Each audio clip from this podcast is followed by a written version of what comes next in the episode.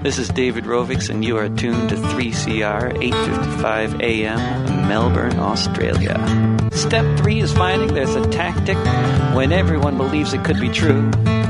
That if all the people work collectively, there just might be something we can do, and everything can change. Beyond Zero is a not for profit research and education organisation. We design blueprints for a zero emissions economy. As climate change becomes more apparent, leaders will use these well researched plans that show a transition is possible from a 19th century fossil fuel based economy with its climate changing emissions to a zero emissions 21st century. Check out our website for reports on zero emissions energy, zero emissions buildings, and zero emissions high speed rail. Podcasts of our talks with a who's who of climate change action are all available at Beyond Zero Emissions. If you have some ideas for this show, contact us at radioteam at beyondzeroemissions.org. Uh, tonight's show, for tonight's show, I went to the ALP conference in Melbourne. I had a media pass saying Vivian is a broadcaster with 3CR. Please give her every courtesy.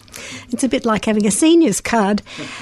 I was rather uh, overawed, though, to see all the journalists that we see on TV, you know, like Sabra Lane and Michelle Grattan, all these people that I've sort of seen for many years pouncing on stories and going around in a very sort of greyhound like sort of manner.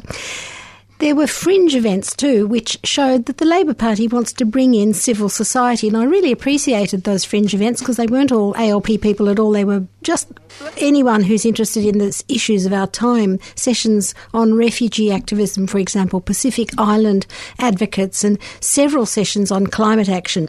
And our first guest is Felicity Wade, whose group within the Labor Party is called Lean. They were all wearing lime green t shirts and they received accolades and great praise at the on the conference floor for their work, you know, going around door knocking and agitating to shift the Labor policy on climate change to something more like the urgent action that we need. After Felicity, we'll hear um, Azrin Pugh, also from Lean, and then Claire O'Rourke from Solar Citizens. At about 5.30, we'll take you to the rally outside, where you could feel the urgency for climate action even more. And lastly, for a bit of balance, we'll speak to Senator Larissa Waters from the Greens Party. So, Felicity, welcome to the radio show. Hi, Vivian. Hi. When you went around the Labor Party branches with your people in the lime green shirts, did you? Um, would you like to tell us what people said? What just ordinary people said about the climate action they want to see? Look, yeah, Lean, Lean, which is the Labour Environment Action Network, has branches all over the country, and we got together about November last year and between us said, okay, we really need to go and test how the membership feel about climate action. I think all of you are aware of how bruising it was politically in the end, the carbon pricing. Yeah. Um, uh, yes, period. Yes. And um, and how you know effectively Tony Abbott made that a political problem for us. So we thought, well, before we really start advocating, we should go and talk to the membership. And then that was how the, the plan was hatched, really, just to go out and talk in those drafty halls, which they are just exactly as you imagine, mm. mine for, you know, in little community centres and um, and all sorts of you know little scout halls around the country. Um, people took out a presentation on the politics and the economics and the impacts of climate change, spoke to branches, and asked them how they felt.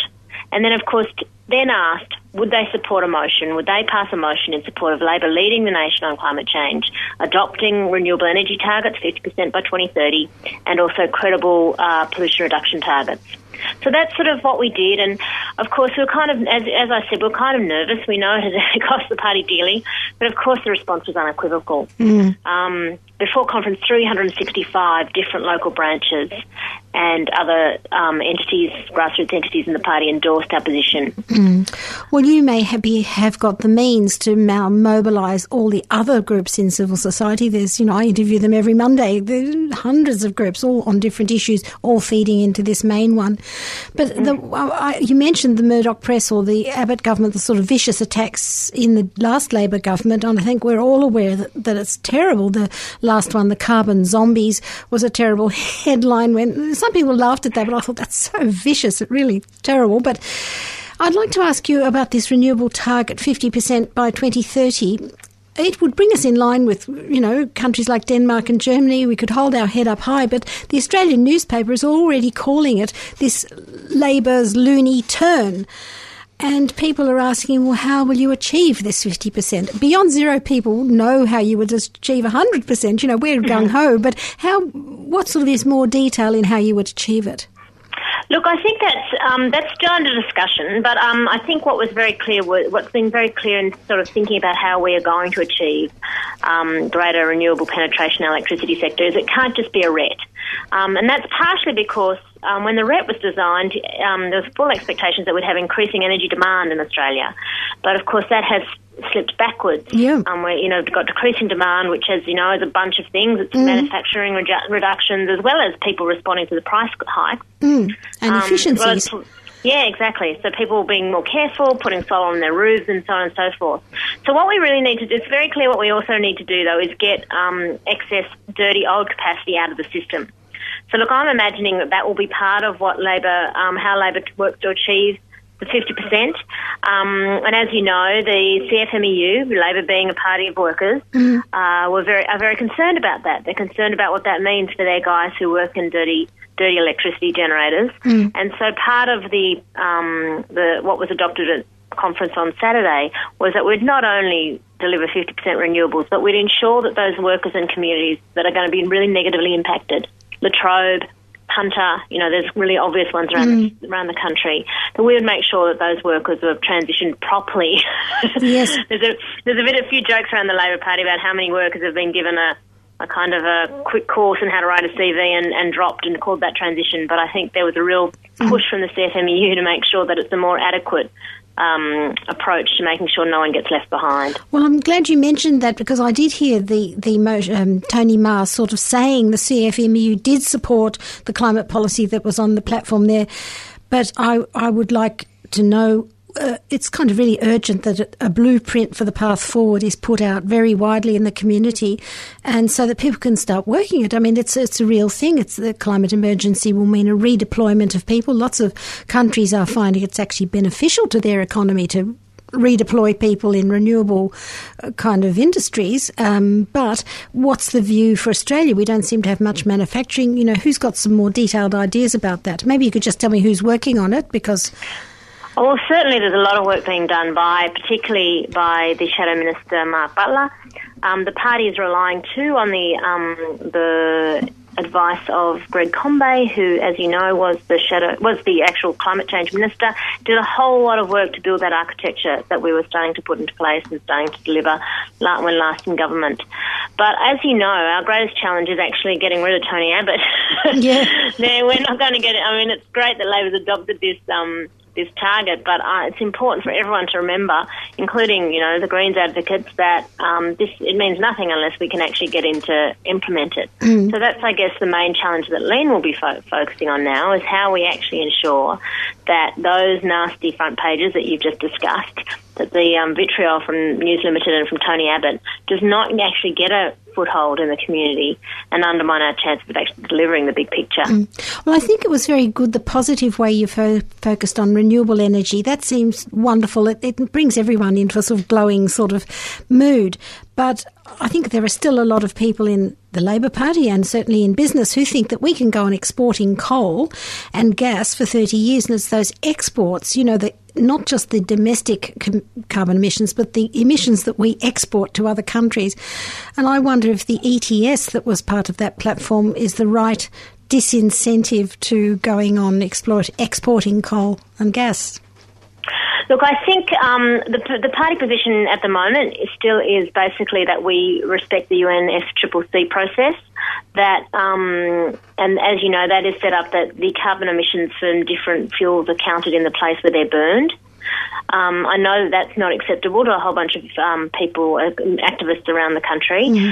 But um, as as we've already identified, as a party of um, of Labor as a party of the workers, and you know, who, and there's a you know large dependency on those industries. I mm. think that there's a, I think it, I think it would be it would be fair to say that the Labor Party is not at the point where they're going to be standing in the way of coal exports. They're really expecting um, the international process to, to, to, deal with that.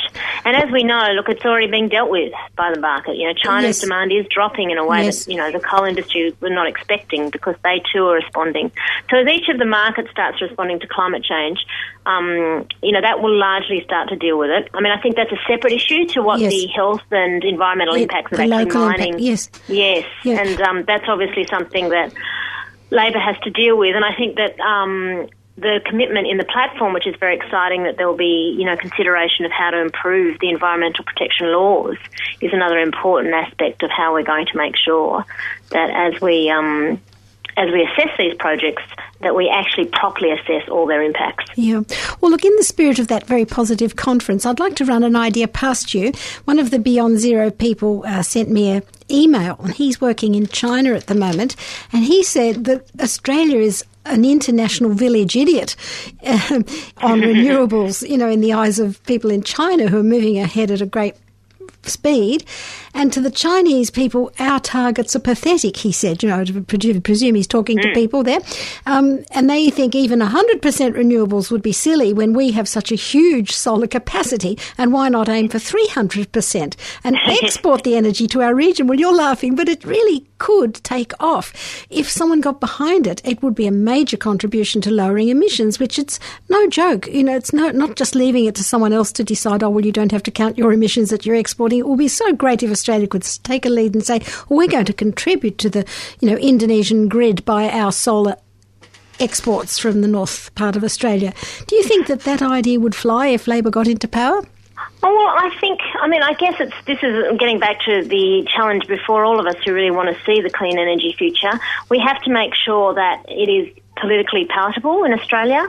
You know, as I've said, you know, we actually have to get the Labor Party elected, and we have to we have to um, make it, you know, politically not worth Abbott's effort. I mean, Abbott still believes that he can, you know, undermine Labor's capacity to win yeah. government. So yeah. we we have a real task to, to build the political space for Labor mm. to be brave in this on this. All right. And you know, I think that you know, while Labor is while you know, it's a, there's two bits I think to any great transformation, any great structural adjustment, which is what we're looking at here. We're talking about, you know, uh, you know, a whole energy revolution, as yes, you know. Yes. But it, it, requires both political leadership, which is, I think, what um, Bill Shorten made the first steps of today on the weekend. You mm, know, it was mm. very clear that he said, "No, I'm going to stand by this. Mm. I'm not going to try and hide this. I'm going to yeah. do this." It should be a winner for important. him. You know, it should be a important. winner. Yeah. Well, it should be, but obviously the, the, task for those of us who care deeply about this issue is to make sure that that leadership actually pays political dividends, and that's the ch- task of being out in the community and making sure that people understand the great advantages that this offers. Okay, well, look, thank you very much, Felicity. We're going to go now to Azrin Pugh, who is also from Lean. I spoke to him at the conference, but thank you very much for your good work and for speaking to us today. Thanks, Vivian. Thank you. That was Felicity Wade from Lean. And now we're going to hear from Azrin Pugh. A uh, spokesperson for Lean spoke up. His name is Azrin Pugh. Welcome, Azrin. Would you just like to tell us what you told the conference? Sure. Um, look, we've moved a couple of motions today about um, making sure that Labor sets uh, specific scientifically based targets to reduce carbon pollution. And um, we've been campaigning for a long time to make sure that there's a commitment from Labor that we have specific targets announced before the next federal election. And we've just uh, moved that motion successfully on conference floor today. So that was really fantastic. I'm, I'm worried about the workers. It's, so far, it's always been Labor's the party of the workers, and the workers in the coal industry and the power industry are worried that the transition won't be managed safely. Yep. So I suppose the unique place that Labor has in this debate and uh, and in Australian society is that we uh, have the power to bring together the environmental commitments that are needed to create a safe climate um, and to protect our environment more generally, while at the same time looking after those communities and those workers that are affected.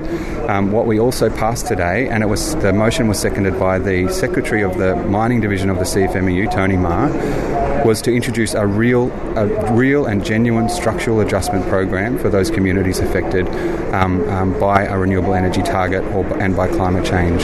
Could you spell that out a bit more? What sort of more detail would that involve?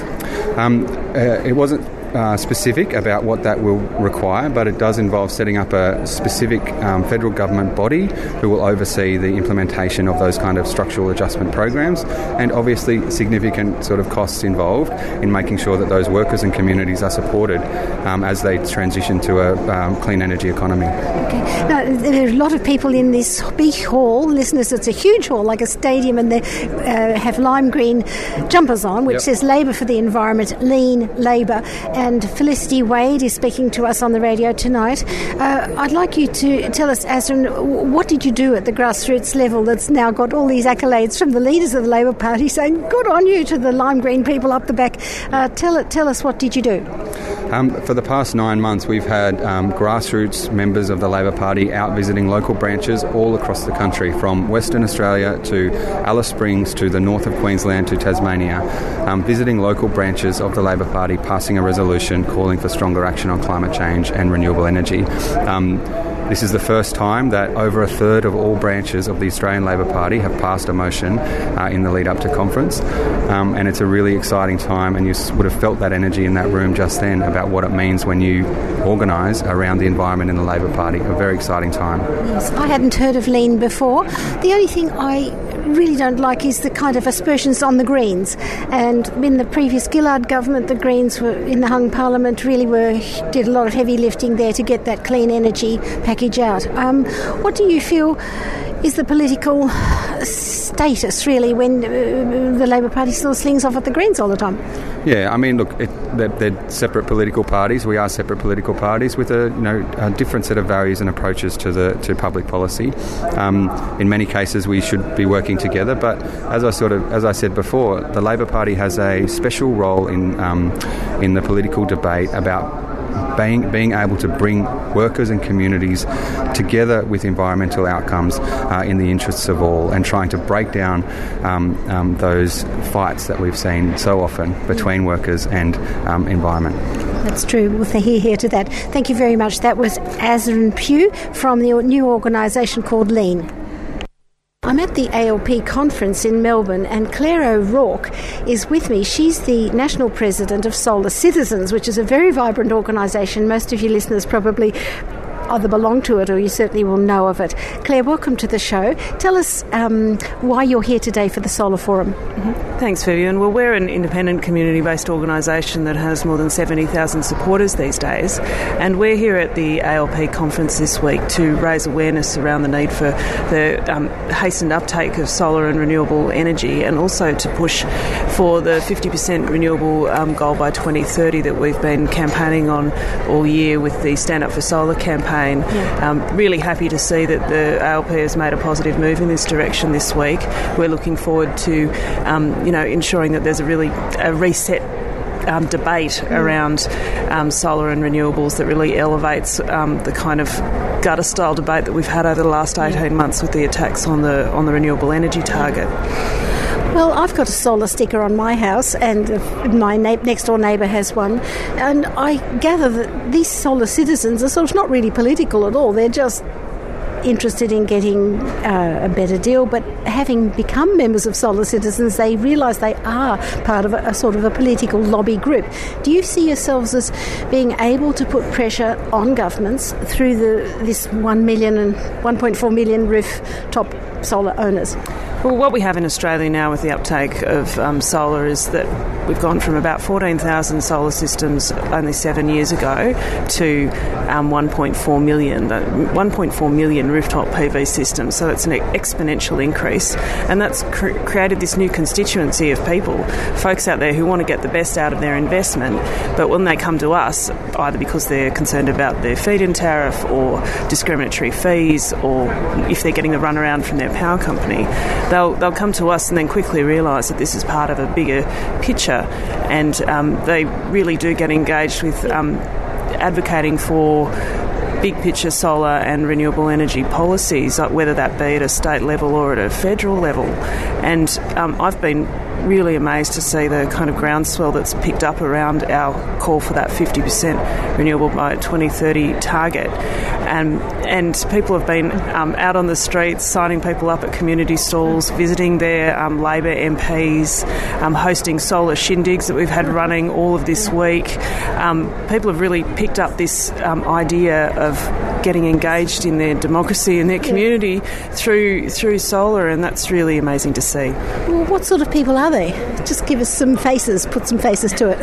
well, the typical solar citizen is a solar owner, but also we do have a, a, reasonable number of people who want to go solar that can't do that at the moment because they're renting or have, um, you know, buildings that are not quite um, suitable to, to install. We've got workers and business um, owners as well, but predominantly it's um, ordinary, you know, mums and dads or self-funded retirees and pensioners who have gone solar to really reduce that cost of living. We have um, most of our supporters are on um, uh, $40,000 uh, a year or, or less. That's a good chunk of our supporters. So um, we're not a kind of bunch of latte latte sippers, as um, the Queensland Treasurer, former Queensland Treasurer Tim Nicholls um, called called solar owners last year. So I think you'll find that the the makeup of solar citizens is very similar to the makeup of the country in terms of people, you know, either have solar and, and it's popular or they want they want to go solar. We, would like to see solar on every rooftop. Yeah. Do you feel that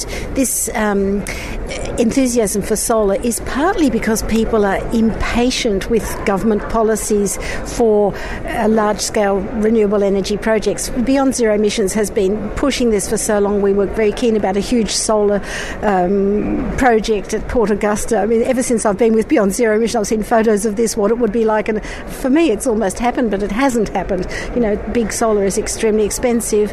And uh, I've interviewed John Grimes about the, you know, the small um, business people. They're also lobbying behind it. So you're lobbying with the solar citizens, they're lobbying with the small solar businesses. But it's all about solar PV. What about those big solar projects? Is um, when are we going to see those?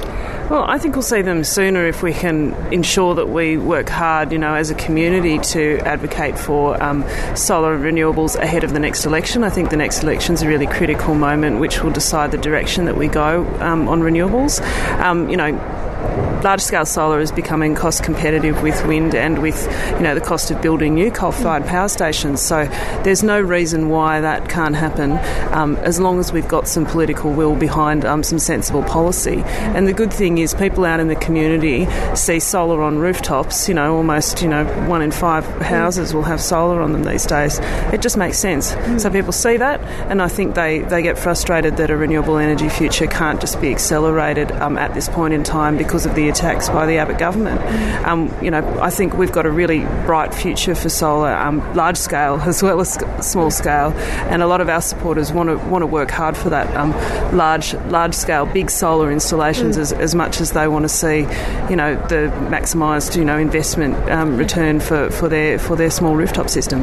Well, you mentioned this sort of war on solar and a war on renewables, really, from the Abbott, and I, I feel the media has played a big part in this, rather a mischievous part.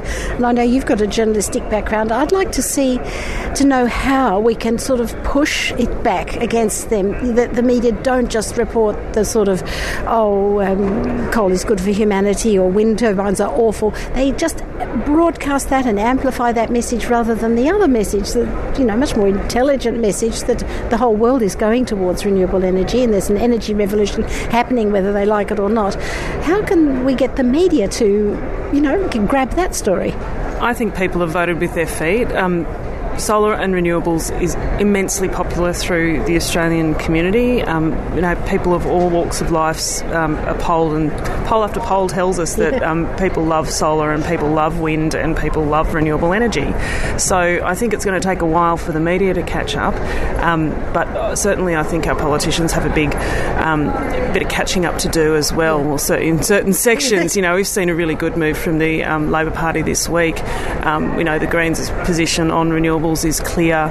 Um, you know, the Palmer United Party has a strong position on renewables that they, you know, really developed as they um, got into Parliament. But I really think that there's a bit of a disconnect when um, our politicians aren't reflecting what, what the community wants, and that's what we've seen with the Abbott government. So, but I'm really confident that um, because of this move that's happened in the community, and because there is this groundwell of, groundswell of support, that we'll be able to um, win the day eventually for solar. Well, I'm speaking to Claire O'Rourke at the Fringe Festival. This is at the ALP conference, listeners, and they've got this Fringe Festival. It's a bit like the sort of Writers' Festival with all these little uh, theatres full of people from civil society talking about the issues of our day, and uh, Claire is with Solar Citizens. My last question is um, yesterday you were in a session and Tim Flannery spoke, and he mentioned a farmer, a big beefy fellow in the audience of one of his talks for the Climate Council, and the farmer said, Look, he couldn't, his, his farm had been affected by drought, he couldn't make it, um, you know, he couldn't prosper through the farming, so he'd got a job in mining. But of course, that creates a complete tension because the mining, the coal mining, is creating the climate changes that had started to destroy his farm. So this is an absolutely central tension in our society at the moment. And you were at that forum. What do you think we need to do to make the transition for jobs so that those mining jobs are not the only option? Um, I think, well, we know that a renewable energy target or renewables goal, if you like, of 50% by 2030 will create at least 20,000 um, ongoing jobs. But that's, you're, you're absolutely right, that's not the full answer. What really needs to happen is the way we use energy is changing. It's happening at a global level, it's happening in our nation, and we need really well planned, orderly um, transitions that are targeted at areas such as the Hunter Valley, the Bowen Basin, the Latrobe Valley, and you know obviously over in Port Augusta, where we can have all levels of government, environmental stakeholders, um, energy specialists, and um, to look at a really positive, orderly plan that allows people to transition into those jobs. Um, I think people will understand that there's a need to, to move the way the world is moving, yes. um, but you know it's understandable that people are really concerned about what the, what those future jobs look yes. like, um, and so we actually need um, to push our policymakers yes. to, to make sure that happens, and that's I think the work that we can do and, and others to, to help our policymakers get those plans going so they're not catching up. what sort of Labor Party policies? You know, they're the Labor Party. They do represent a lot of unions what policies would you like them to? I haven't met anyone who's got a blueprint for the future from the Labor Party yet, but I'd like to know what you think. Well, I think because there's been a renewables goal um, that is going to be set at this conference, um, that is actually the first step because it allows all the fear and um, crystal balling to be swept aside, and now the work can be done to set down what a detailed um, transition plan might look like from the Labor side of the fence, and then the challenge is then to ensure that that becomes a robust debate ahead of the next election so that um, all parties actually have a clear understanding of what it's going to take to ensure that we, you know, not only grow jobs but also ensure those those workers have a, have a good and fair um, go at transitioning into other industries that are, you know, provide satisfying, um, you know, jobs that allow people to sustain their lives. Yes. Thank you very much. That was Claire O'Rourke from Solar Citizens. She's just about to address a solar forum at the ALP Fringe event. So there is a rally on that is started right now outside the convention centre here. Um, and what we are going to do now is, you know, I'm an organiser, so I'm going to say go and join Solar Citizens and sign the stand up for solar.org.au pledge. But now we are going to all stand up together and we're going to march down together to that rally and we are going to say thank you to the Labor Party for showing the leadership that is required to receive to get renewables happening. Let's get out there and go. Fiona is the founder and convener of the Climate and Health Alliance and will give us a perspective on why achieving a safe climate is good for people and for the planet. Thanks, Fiona. Thank you. Thank you all for being here today. I'm here today on behalf of the nurses, doctors, social workers, psychologists, and many other health professionals who make up the Climate and Health Alliance. The health sector groups in this alliance collectively represent over 300,000 health professionals working in hospitals and health services across the country. These health sector groups are part of the Climate and Health Alliance because they recognise that at its core, climate change is a health issue. I am here on behalf of the nurses who have been forced to abandon their own homes during bushfires in order to go to work and care for people suffering burns and smoke inhalation. The nurses who have been forced to evacuate the sick and the frail when their hospital has been inundated by floodwaters. I am here to represent the social workers who fled the devastating Tasmanian bushfires and sheltered in the sea to escape the flames, then spent many months helping to repair fractured and broken communities. I'm here to represent the doctors in emergency departments who are facing a huge influx of patients during heat waves from pe- with people suffering um, heart attacks and strokes. I'm here to represent the health researchers who are worried about the dramatic surge in illnesses like dengue and Ross River fever, now occurring beyond the tropical zones and affecting thousands of people each year. These doctors, nurses, social workers, and psychologists and other health professionals want our politicians to act on climate change. Yes. They want all parties to commit to strong climate action that will see Australia do its fair share to cut emissions and stop global warming. Professionals know our health is fundamentally linked to a healthy environment and a stable climate. This means we need to use cleaner, healthier, safer, renewable energy sources, not coal or oil or gas. Because those energy sources cause ill health from air pollution, and because those energy sources are driving climate change, which affects people's health.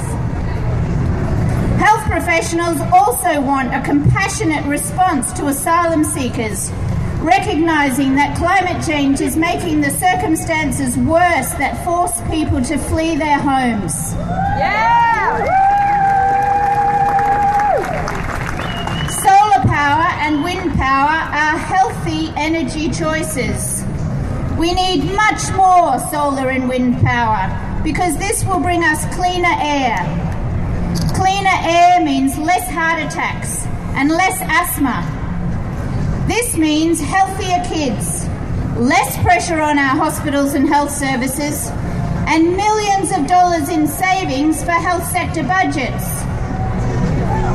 The rest of the world is acting. Let's not get left behind. We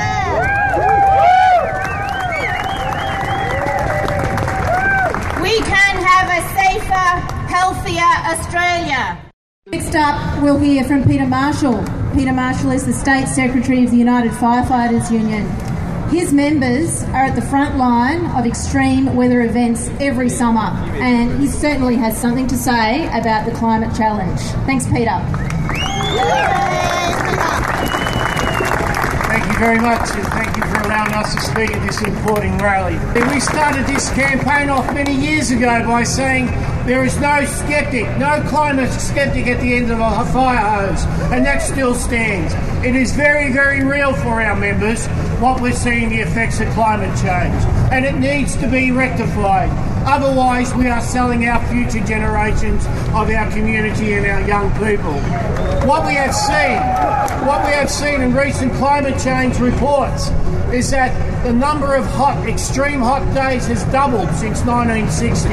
The protracted nature of fires, they're actually longer campaigns, they're more devastating. The side effects of the heat waves, we're seeing more people die from the result of climate change, extreme heat days, than any other type of natural disaster.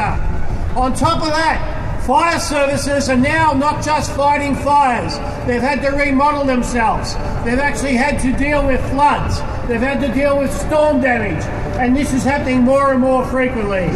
Estimations are simply this if we do not have intervention at a political level, if we do not have intervention by government, you will see the requirement for 36% increase of firefighters by 2020.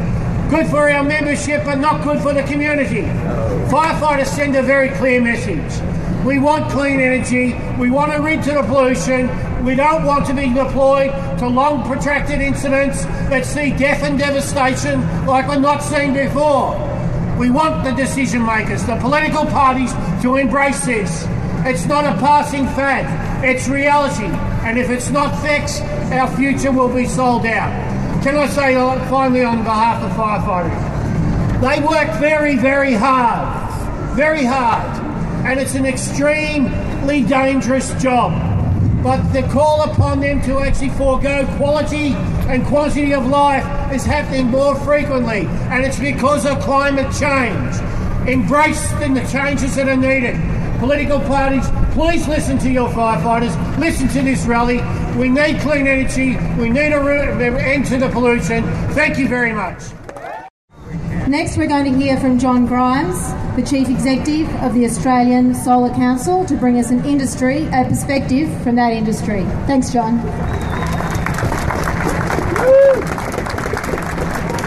Ladies and gentlemen, the solar industry called on all political parties to embrace a 50% target by 2030. And what do you think Tony Abbott did? He broke his election promise for a million solar rows. He campaigned from the first day he was in, at Prime Minister to abolish the renewable energy target. He ripped the guts out of our research and development industry at the body. $750 million of funding gone. He's destroyed Australia's renewable energy future.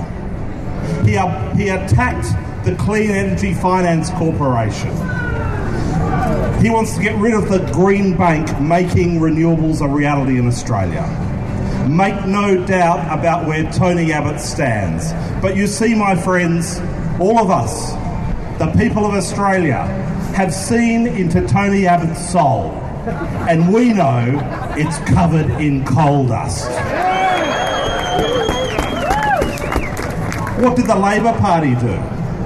Well, Bill Shorten stood up yesterday and he committed Labor to a 50% renewable energy target by 2030. It means that Labor will be the party that is campaigning for jobs, the clean energy jobs of the future.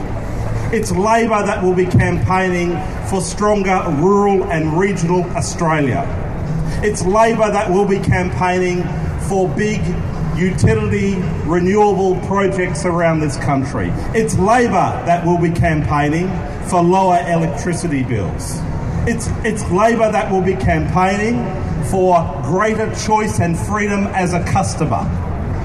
You see, we're on the crest of an unstoppable wave, a transformation to a renewable energy future. So while the vested interests that, that support the Prime Minister, the big power companies, the big mining companies, have got resources that can run rings around our small organisations. We've got a secret weapon, ladies and gentlemen, and it's called you, the Australian people. Delegates to this conference, just like people out there in the community, understand that the challenge of dealing with climate change is the ultimate intergenerational issue. They understand that we need to have a vision for the future, not a pining for the past.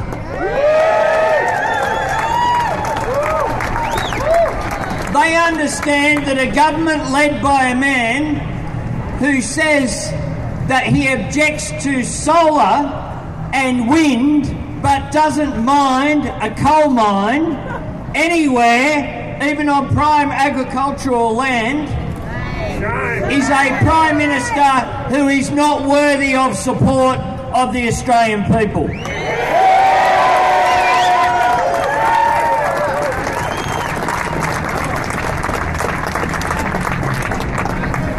Delegates in there understand, just as I do, that when uh, I'm not going to these conferences and I'm sitting on the porch uh, with my now 14 year old son's children, I want to be able to say that I did everything I could to deal with climate change.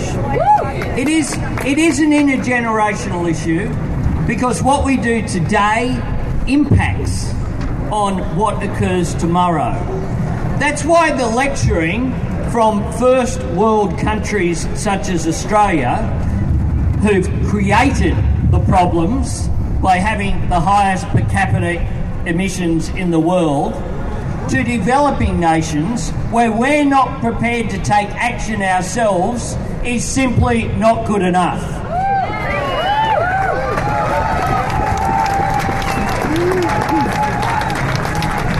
It's why we need a comprehensive whole of government strategy. It's why Mark has the climate change portfolio, but in reality, all of us have the climate change portfolio. It's why we need to invest in urban public transport, not just in roads. It's why we need proper emission standards on cars. It's why we need to deal with the nature of our cities and making sure that jobs are closer to where people live and that we have 20 minute cities whereby everyone can have access to work and recreational activity within 20 minutes by public transport, cycling, or by walking through active transport. So all of us have a responsibility. But the bloke I'm about to introduce has a bigger responsibility than most. And the fact that he was elected the ALP national president by the rank and file of the Labor Party says to me and to all the delegates and to the party to which I belong that we value environment being front and centre. Friends, Mark Butler. I can tell you this afternoon the Labor Party will be adopting a platform that does a few things. The first thing we do, we will adopt a policy of an emissions trading scheme that has a legal cap on carbon pollution, reducing over time in accordance with our international commitment. Not a policy that simply hands billions of your dollars over to big polluters for them to continue what they've been doing for years and years and years. We will, as Anthony foreshadowed, adopt a policy of vehicle emission standards. Right now, we have a position where global car companies sell versions of their global brands in Australia that are dirtier than the versions sold in America, Canada, and Europe because we don't have those standards. Well, Labor will introduce those standards to clean up our transport system. But the centrepiece of the policy that we'll be adopting this afternoon, friends, is 50% renewable energy by 2030, in complete contrast to the scare campaign that some companies, some media identities, and the Prime Minister continue to perpetuate. Well, I tell you this we are more than happy to have a debate from today right up until the next election about what sort of energy system Australians want. What sort of approach Australians want to climate change as momentum builds, led by the United States and China towards the Paris conference in December. The Labor Party has taken every significant environmental protection decision in this country's national history. As Anthony said, back to stopping Joh drilling for oil on the Great Barrier Reef, stopping the damming of the Franklin, protecting Kakadu, protecting the Daintree, a real plan for the Murray-Darling Basin, Tasmanian forests, our ocean reserves. And I tell you this, for the 21st century, this is the front line, and Labor will be on the front line with you. Thank you for coming out this morning. Welcome back to the studio, listeners. That was the ALP conference rally, and great hopes have been raised by the Labor Party's climate policy. But there were several throwaway lines at the conference that I heard about the Greens, which made me feel that they need to be heard from as well to balance out because they had a big stake in the Gillard government, you know, the hung parliament, they put a lot into that and they can't be just sidelined. And I have on the line Senator Larissa Waters. Welcome, Larissa. Hello, Vivian. How are you going? I'm going well, thank you. Look, um, what is your response to this ALP platform on climate action? Hmm. Well, look, mixed. We're pleased that they agree that the next election will be fought on climate policy. It's perfectly clear that that's what the planet needs, never mind politics. So that's a step in the right direction. It, it's a bit of a bittersweet, though, position, Vivian, because um, unfortunately, this uh, the Labor Party just voted with the Abbott government to slash the renewable energy target that mm. we actually have in law. So, whilst I welcome the fact that they now have a policy to bring it back, I, am concerned at the inconsistency there. If they if they wanted a higher renewable energy target, why did they just vote with the mm. climate denying government to, to cut the RET that we had? So I'm, I'm, I'm, if this is a genuine change of heart, I'm thrilled. It's it's what we need. The Greens think it doesn't go far enough because the benchmark for good climate policy shouldn't just be whether you're better than Tony Abbott because you know mm. Drongo's dog could be better than Tony Abbott on climate policy. The the benchmark needs to be the science. And we know, and I'm sure many of your listeners know, and the good work at, at BZE proves this at, at every time, that we've got to aim much higher than even the targets that the Labor Party have announced certainly infinitely higher than the, um, the proposals that the government has currently got, and they haven't even announced any targets, as mm. you know. So, long answer. Well, look, Good we, step in the right direction, long way to go. Yes, and you're wondering if they can deliver. Well, we're going backwards at the moment, as you said, and yet the G7, the top econ- economies of the world, they want to see 100% renewables mm. by the end of the century, and I mm. think targets in the mid- middle of the century around 70%. Mm. And I'd like to know what pressure can we, you know, the Australian public, what pressure can we put on the Prime Minister to take proposals to the Paris conference this year that mean that we're doing our fair share? Oh, look, that's a million dollar question, Vivian, and it's an excellent one. I hope, I, I live in hope that the government could change their perspective if enough people told them to. That's meant to be how our democracy works. Our representatives, our MPs, are meant to be there to reflect the will of the people. But at every turn, it seems this government wants to side with the fossil fuel companies and the, the big coal mining companies, uh, ignore the scientists or, you know, discontinue their funding and ignore what I think is a really gr- growing clamour by the public for climate action. I, I don't know if we're going to get decent climate action under this government. I, I fear that it might have to be that Tony Abbott needs to go, whether it's being changed as leader by his own party or whether it's at an election. Mm. I fear we're going to have to see the back of him before we get genuine climate action. And I say I fear, not because I don't want to see him go, I do, but I hope that's going to be fast enough. We're losing time. We're getting further and further behind the rest of the world. We're already uh, an international laughing stock mm. when it comes to the Paris conference that's coming up in December uh, many of those countries in the in the pre-conference process get to ask questions of other nations. The questions that other nations are asking of Australia are really showing up that we are utterly out of step with mm. the ambitions of other countries. Mm. And I don't know what is going to take the Prime Minister, what's going to change the Prime Minister's mm. mind. Well, the ETS and the RET are parts of that Labor Party policy, and I think we're all a bit tired of all the haggling over these for ages. You get mm. sick of it. I'm sure you do too in Parliament. But Oxfam has recently said we can't assume that coal will be just edged out by these mechanisms alone. And I'd like to know what do the Greens want to do to edge out coal? Mm. Well, look, I agree with Oxfam in that regard. Yes, we need a price on pollution and a decent one. Yes, we need some strong targets for greenhouse gas emissions that are based on science, not based on politics. And that's why we've announced um, even a, a target even higher than what the Climate Change Authority has suggested and the reason our target is higher is because we want a greater chance of avoiding more than two degree temperature rise, and they were, they were happy with a 50 50 chance. We, we want 75% at least. Um, so we need those strong pollution reduction targets. We need a strong renewable energy target, and of course we've announced that we want 90% by renewable of renewables by 2030 mm. at the very latest, and, and 100% ASAP. Mm-hmm. But you're correct, we've got to get some of that dirty energy out of the system. At the moment, we've got too much energy in the system, and now is the perfect opportunity to be retiring some of those huge um, coal-fired power stations that just pump out the pollution. Mm with excess energy in the system, that is the, that is the, what you should do. Instead, we saw the government cut the RET and effectively prop up those old mm. dirty energy producers instead of taking the opportunity to start that transition process.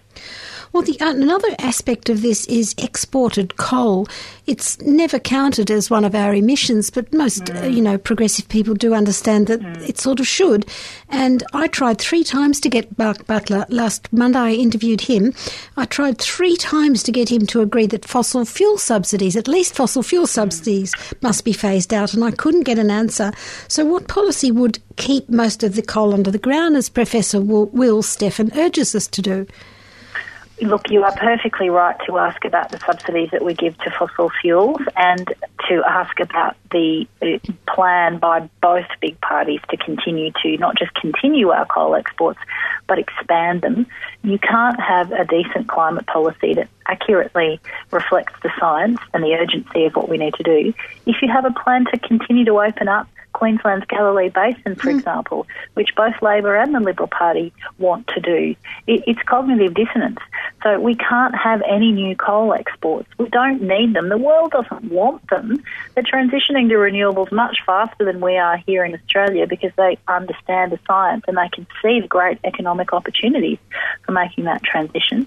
So no new coal, no coal seam gas. And on fossil fuel subsidies, well, we need to abolish them. We've got about $10 billion um, at the minute over the forwards, which goes to subsidising the petrol used by predominantly the big mining companies. So they get cheaper petrol than the rest of us do um, to dig up a fossil field and make the world's climate worse. There's just no good sense in that. So we, we support getting rid of all of those fossil fuel subsidies and keeping our clean energy agencies strong and well funded. Yes, I, I, think the media have a, a, role to play here. I think they're very mischievous with that word subsidy. They always talk about the RET as subsidising renewable energy, and you get mm. you know this impression that this this this child that's being you know over endowed with government gifts. But mm. um, meanwhile, they're, they're very quiet on the subsidies to coal and the um, diesel uh, fuel extra, uh, whatever it is. You know, every year mm, I think it's right. billions, isn't it? Goes to them. It is. It is. It's ten. It's ten billion over the forward estimates, which mm. is you know the three to four budget year cycle. That, that's a lot of money. Ten billion dollars. Of course, we lost we lost the mining tax, which if we had patched oh, up the holes yeah. in it could have been um, about 18 uh, billion in revenue as well. Yeah. And the, likewise, the, the carbon price is more than 10 billion in potential revenue raising. The amount of money that taxpayers, thanks to this government's decision, are pouring into the pockets of the big coal is just outrageous. And, yeah. they, and as you say, they have the cheek to then say that setting a target for renewables is somehow a subsidy. Well, firstly, it's not. Mm. And secondly, you're ignoring the tens of billions of dollars of subsidies that gets put from the taxpayer's pocket into the polluter's pocket. I think we ignore it because the media don't play it up. They were very happy to have, you know, carbon zombies headline, you know, really mm. terrible, all this imaging. And I heard at the Labor Party conference, a lot of people, they're sort of girding their loins against the attack mm. that they know that they will face and all this it's just vicious that it's very well financed. I well, it is. They're, they're very they're very influential and very powerful. Mm. The fossil fuel lobby in this nation, yeah. and of course, the media is um, owned by a very few handful of individuals who tend to support the conservative side of politics. Mm. And still don't understand the science. Mm, but you could you could make a lot of jokes about uh, fossil fuel subsidies, really, could you? You could mm. you could highlight that, but uh, they don't. And I hope the tide changes at the media level as well. Look, mm. um, we haven't got that much time, Larissa. It's lovely to you for you to speak to us. But I had one other question. I saw a mm. quote from the president of Kiribati called Anote Tong, mm. and he's a very forward-thinking man. I've heard his pronouncements before. And he turns up all those international conferences. It must be he's with his heart in his boots because the country is you know, being overwhelmed by salt water. But he said, look, climate, uh, climate change is a test for humanity. It's not such a difficult test. Hmm. And I'd like to know how you think we can shape up to this test. Oh, I think we absolutely can choose to shape up to this test. I think it is a test of humanity. It's a test of our desire to create a positive world for not just future generations, but current generations, such as the people of Kiribati and, and around the world. We know the world's poor will be hit the hardest by climate, particularly in those low-lying nations where they've got nowhere else to go. And how on earth are they going to grow food when the salt's incurring yes. onto their land? Um, we have the ability. This is a huge challenge, and I don't want to. I don't want to talk that down. But we mm. have the ability to face this challenge. We've got the renewable technology. We've got the smarts. Um, we've got the community will. We know what's at stake. We can't bear any more extreme weather events, and to think that they might get more frequent and more intense. It's just heartbreaking that we're that we're sleepwalking into that future when we have such a clear alternative pathway that we'll still have challenges because we know that there's a lot of climate change locked into the system already, but we still have time to stop the worst of it if we just stop preferencing the needs and the profits of multinational fossil fuel companies who've hijacked our democracy, and if we just get back to investing in the kind of world that we want to create that is job rich, that's powered by clean energy, um, that safeguards places like the Great Barrier Reef, which are so sensitive to any more um, heating or acidification. The, the is really clear, and the rest of the world's moving along that line. And Australia, so far, under this current government, has been bucking that trend. But I don't lose heart because I do think that transition is inevitable, and I do think I, I have enough confidence in humanity that we have the will and the heart to tackle this challenge it's just going to require quite a few changes at the political level. Yeah. All right. Well, look, thank you very much, Larissa, um, for, for, contributing to that, and keep keep the Greens, you know, out there in the media and out there in the public eye, because I, I didn't like that sort of thing of the ALP sort of just putting you to the sidelines as if you were irrelevant. It's not true. Mm. So thank you well, very thank much. Thank you, Vivian. It's my absolute pleasure. We'll get there in the end. Yes, thank you very much. Take was, care. Bye. You, bye. That was Serena, Senator Larissa Waters. And now we're nearly at the end of our show. I'm going to have to rush through the outro and the thanks. First, thank you to Michael, who's panelled here at short notice because Jane couldn't come her dog ate a block of chocolate and had to go to the vet. And if you want to know how her dog is doing, you might like to email us at radio team at beyond zero. No, B, no, sorry, radio team at bze .org.au. You can send feedback as well about that, but Jane's dog might perhaps catch your attention. I never heard that dogs didn't like chocolate, but apparently it's very, very dangerous for them. Um, so our guests tonight were Felicity Wade from Lean and Azrin Pugh, also from Lean. They were both at the uh, ALP conference. Claire O'Rourke from Solar Citizens and Senator Larissa Waters. Uh, if you want to do some action, listeners, I always like to give you something to do. Uh, it's never good to just sit at home and think there's nothing we can do. Uh, uh, you can join Solar Citizens if you want solar power on your roof, or if you have solar power already, you can become part of that political lobby group. It's, it takes all comers who just like solar on their roof. You might like to join Lean if you're a Labor Party branch member and you want to keep the ALP up to their bold promises. You could look at the Greens website for lots of community action and you can get involved with them.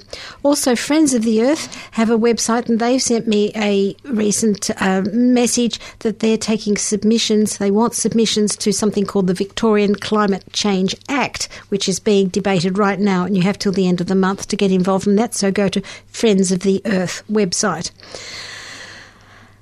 That's all, Michael. I think we're ready for Save Albert Park. And thank you very much for listening, listeners. We'll be here again next week at 5 p.m. And I'll have another show for you from other aspects of the um, ALP conference, which was all about solar. Thank you very much for listening. Good night.